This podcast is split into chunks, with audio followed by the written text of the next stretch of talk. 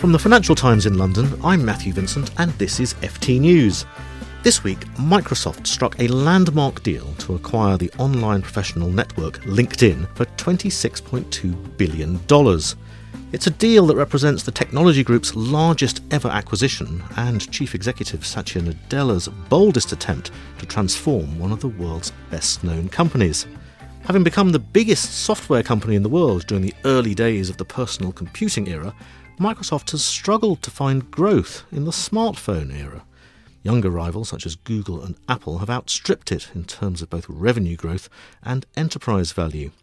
That's led Mr. Nadella, who took the helm in 2014, to develop a new strategy that goes beyond its trademark Windows products to provide software on a variety of platforms and devices. But can LinkedIn, which has seen its share price fall by 40% in just a single day this year, really help Microsoft succeed in the competitive professional software market? Well, to answer this and several other questions, I'm delighted to be joined by our US West Coast editor, Richard Waters. So, Richard, the first question that occurs is what is the rationale behind this mega tech deal? Well, Microsoft's biggest business these days is productivity software. It's all the tools that you and I use every day in our jobs, from word processing to the Outlook email service and so on. And the great thing for Microsoft is that these are services that work across many different platforms. You don't have to run a Windows computer to be using Microsoft services like these. And given that Microsoft has been shut out of the smartphone business, this is very important for them. So Satya Nadella has put huge focus here on trying to enhance the value of all of these services for business people, for workers that can spread across different platforms. And the theory is if you can combine all your LinkedIn information, all those profiles about professional people, of which there are more than 400 million on LinkedIn, and you can somehow inject that into work software, it all becomes more valuable. It's a bit of a stretch, I think, you know, to see these very different spheres of your life, your professional, personal profile on LinkedIn and your work software that you use every day, somehow combining, but that's the idea.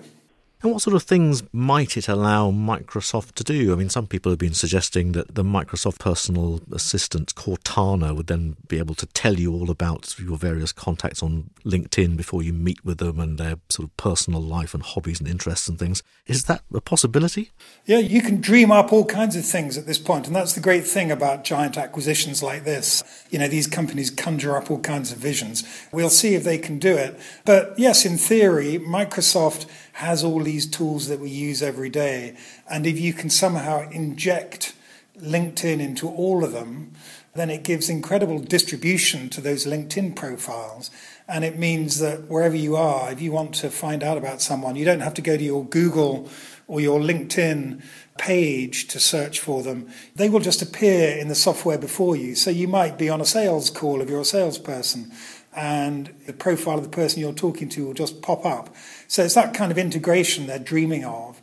And it ideally, if it works, it'll bring a new kind of social glue to business interactions that everything will somehow become a little more personal when you know each other. At least that's the theory.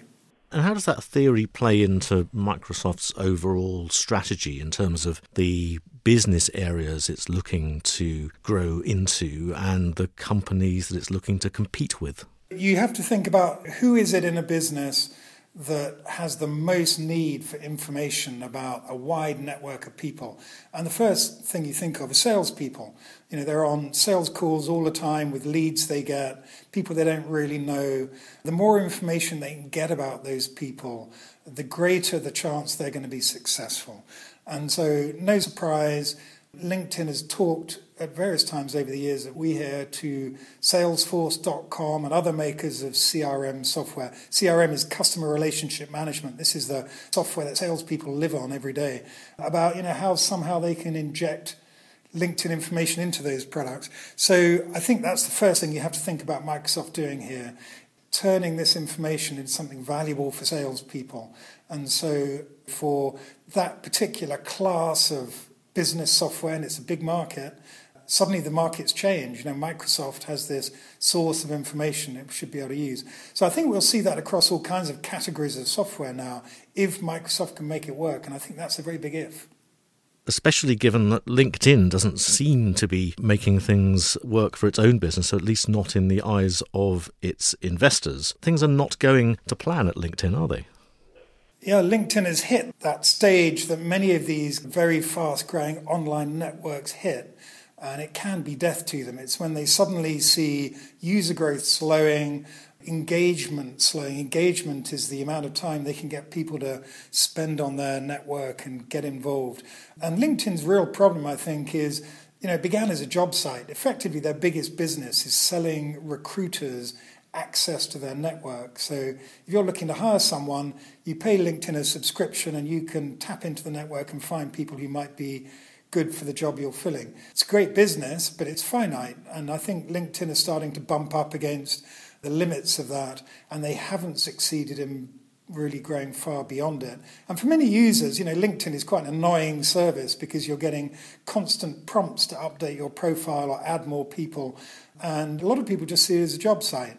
So they haven't got beyond that, and that growth limitation has hit them. The stock price has been hammered. Microsoft have to show that they can breathe life into this network and turn it into some real professional social network that has a life beyond recruiting. LinkedIn's been trying that for years. Now Microsoft is going to take up the challenge. And is there any evidence to suggest that Microsoft will succeed in this particular challenge?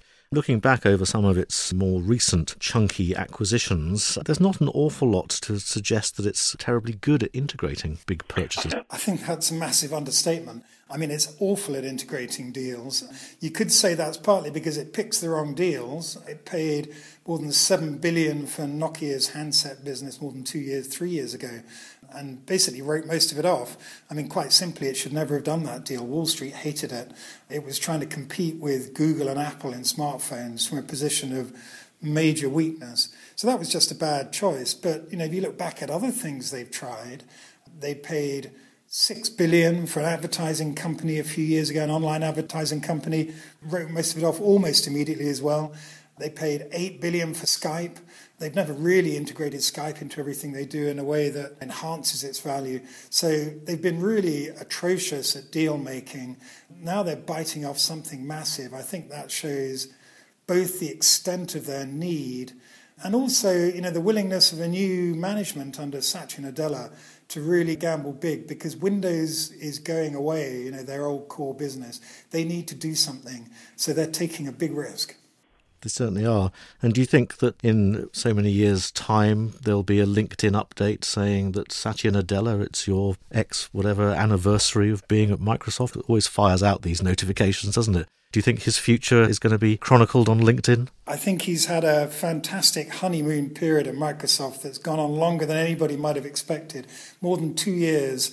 He's convinced Wall Street and the tech industry that he can reinvent Microsoft, he can make it relevant again. And it was really fading into irrelevance, or at least that was the risk. So he has a lot of goodwill behind him.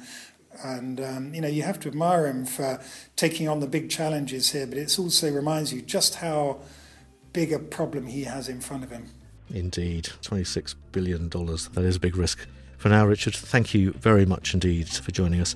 And for more on the Microsoft LinkedIn deal and all other tech stories, do remember to visit ft.com forward slash technology.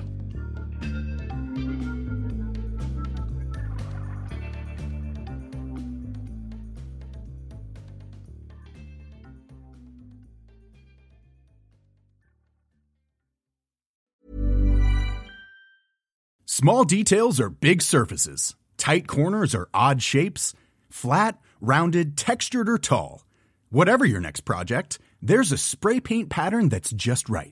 Because Rust new Custom Spray 5 and 1 gives you control with five different spray patterns.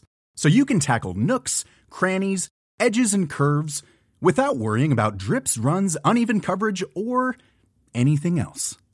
Custom Spray 5 and 1 only from Rust-Oleum when you make decisions for your company you look for the no-brainers if you have a lot of mailing to do stamps.com is the ultimate no-brainer Use the Stamps.com mobile app to mail everything you need to keep your business running with up to 89% off USPS and UPS. Make the same no brainer decision as over 1 million other businesses with Stamps.com. Use code PROGRAM for a special offer. That's Stamps.com code PROGRAM.